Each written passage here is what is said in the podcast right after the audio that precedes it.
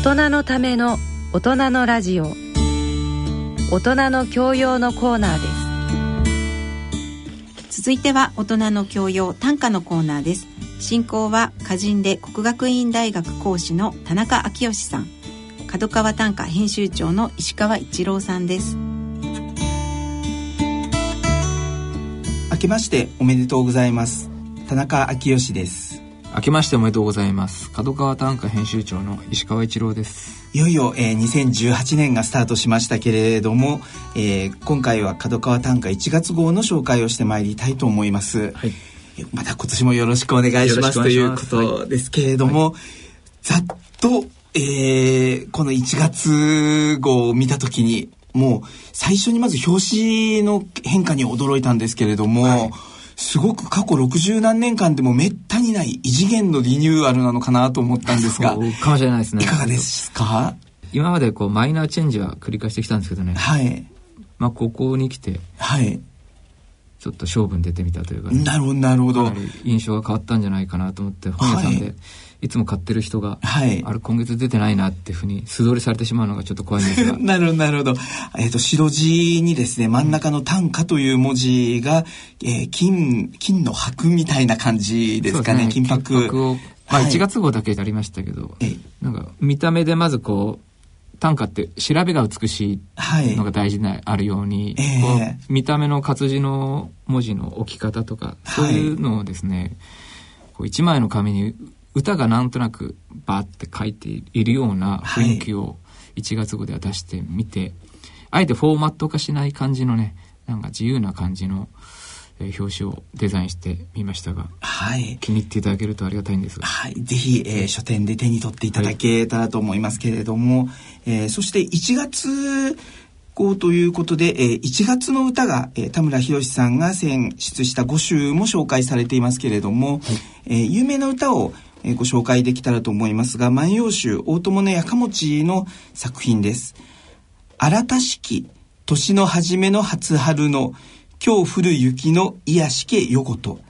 新たしき年の初めの初春の今日降る雪の癒しけよごと。新しきと書いて、新たしきという言い方が、えー、ルビーにはなっていて、それがもともとは、えー、新しきの前には新たしきと読んでいたという、うん、はい、解釈で、えー、紹介されていますけれども、えー、新しきではない、新たしき年の初めの初春の今日降る雪の癒しけよごと最後の、えー、癒しけよごとというのはちょっと難しい言い方かもしれないですけれども、えー、よごとというのは基地ごとと書いて、はい、えー、すごく、えー、今日降る雪のようにたくさんの幸せなことがいっぱいあれよということを、えー、願った大友のやかもちのこう祈り歌のような歌ですけれども今日降ってる雪のようにたくさん、えー、白真っ白な幸せがやってきてほしいという思いの込められた、えー、新年の歌ですけれども、はい、はい、やっぱり1月らしくこういう歌が紹介されてるのもいいですよね。一応季節感を出したいなと思って毎月2月号では2月の歌、はい、3月号では3月の歌っていうふうに、はい、その月を象徴するような歌をね上げていって、はいえちょっと楽しんでもらえればなというところですが。なるほど。そして、えー、新春75歌人の大競泳という企画もございますけれども、はい、えー、石川編集長がこの1月号で特にこのページを読んでほしいというところがもしあれば教えてください。特集の中ではですね、はい、えー、関東に載ってる岩田忠さんの、はい、平で浜刺すという、はい、10種なんですけども、はい、平では浜刺す平でという字で、えー、平と、はい。読ませて、はい、平で浜刺す、はい、どういう意味合いなんでしょうかね。これは最後の10首目の歌で、はい、何としたことクロール得ての我夢に流れに逆らい平で浜さす。なるほどなるほどなるほど。でこれが最後の歌生前最後の歌になってしまったんですけど、はい、11月に亡くなられる直前に、はい、えーと、と作られていた歌、はい、ですね。なるほど。もう人生の、えー、93歳でいらっしゃいましたかね。はい、11月3日に亡くなられた、えー、歌人の岩田忠さんの人生最後の作品が、えー、この2018年1月号の角川で、えー、作品10種が読むことができるという状況ですけれども、はい。はい、クロールが得意だった。はいはいはい。全般得意な人だったんですけどね。はい。夢が、夢の中では、こう、平、泳ぎの平だと思うんだけども、はい。平で浜に、こう、向かっている。という夢を見たっていう、ね、はい。亡くなるちょっと前のそうですね夢はこういう夢かっていう、はい、いろんなことを思わせられますけどね、はい、基本的に老いの歌をこうすごくユーモラスに、えー、時には幻想的に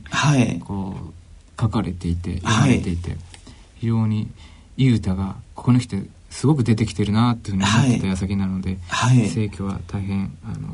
ー、残念なんですけどそうですね、えー、こんな一首もございます「足やんで冬をこもれば切実に夕日を見たし夕日浴びたし。足やんで冬をこもれば切実に夕日を見たし夕日浴びたし、えー、冬自宅から遠い場所には行けなくなってしまったけれども夕日を見たくて夕日を浴びたくて視覚的のな、えー、目で見るだけではなくて体中で夕日を浴びたいという、うん、すごく夕日を見たし夕日浴びたし、うんなんかあの岩田さんの、えー、90数年がやっぱり忍ばれますけれども岩田さんに関してはまた、えーはい、2月号ですかね。来月号、はい、追悼の大特集大特集。はい。またそちらの方でも、えー、いろいろ来月お話を伺えたらと思いますけれども、はい、そして、えーと、角川花壇から、えー、石川編集長のおすすめの作品というのはございますか？はい、えー、奥村耕作さんが特選で選んだ歌です。はいえー、長靴と帽子はピンクで揃えたり銀のくわもち菜園デビュー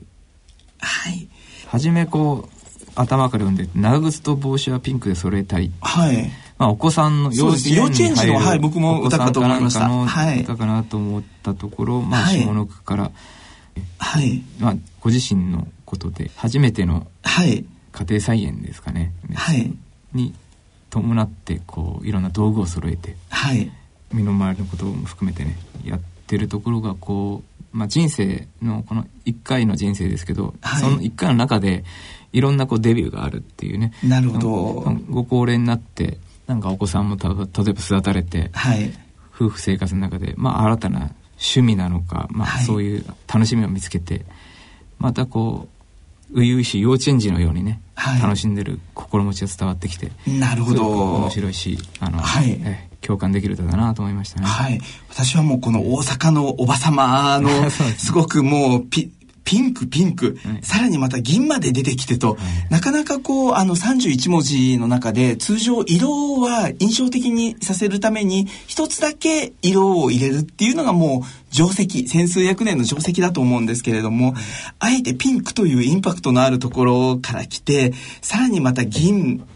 ですね。あのえっとえー、金の句は銀の句はでしたっけ？なんかそういう、えっと、童話が、えー、海外でありましたけれども大阪の派手なおばさまの印象的な一首でしたし、最後のデビューっていうところがこうちょっとなんか自慢げな感じも晴れ晴れした心を表しながらという、えー、作者の思いが伝わるようですけれども。そうですね。はい。あの、えー、この1月号の、えー、角川花壇ではこんな、えー、ちょっと珍しい作品がございました。愛媛県の園部淳さん、園部敦さんでしょうか。えー、こんな一首です。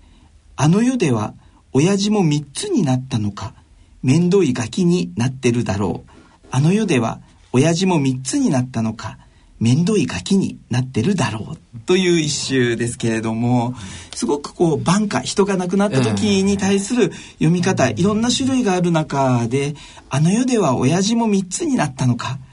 えー、すごくこう亡くなって3年でってしんびり歌う読み方ではなくて、あの世で親父も3歳か。もう、ね、はい、幼稚園の前かもしれないですけど3つになったのか、しかもこの面倒いガキ面倒いっていうこう面倒くさいをわざと、えー、愛媛ではこういう言い方も日常していくんですかね。まあ、えー、面倒、わざと軽く言ってる、ね、そうですね。で、カタカナのガキという言葉が入って、面倒いガキになってるだろう。あの、一見お父さんのことをこう軽く読みながら、でも、えー、お父さんへの愛情というのがこのこう慣れ慣れしい方だからこそ逆にあったかさ、うん、えー、溢れてるような作品かなと思って印象的だったんですけれども、はい、まあ、3歳児としてね、はい、この現世とは違うあっちの世の中でこういろんな、ね、先生に叱られたりとか、はい、そういうのどうせしてるだろうなやんちゃな親父だったからなっていうようななるほどなるほど。その考えをね、はい、なかなかそういう没後3年を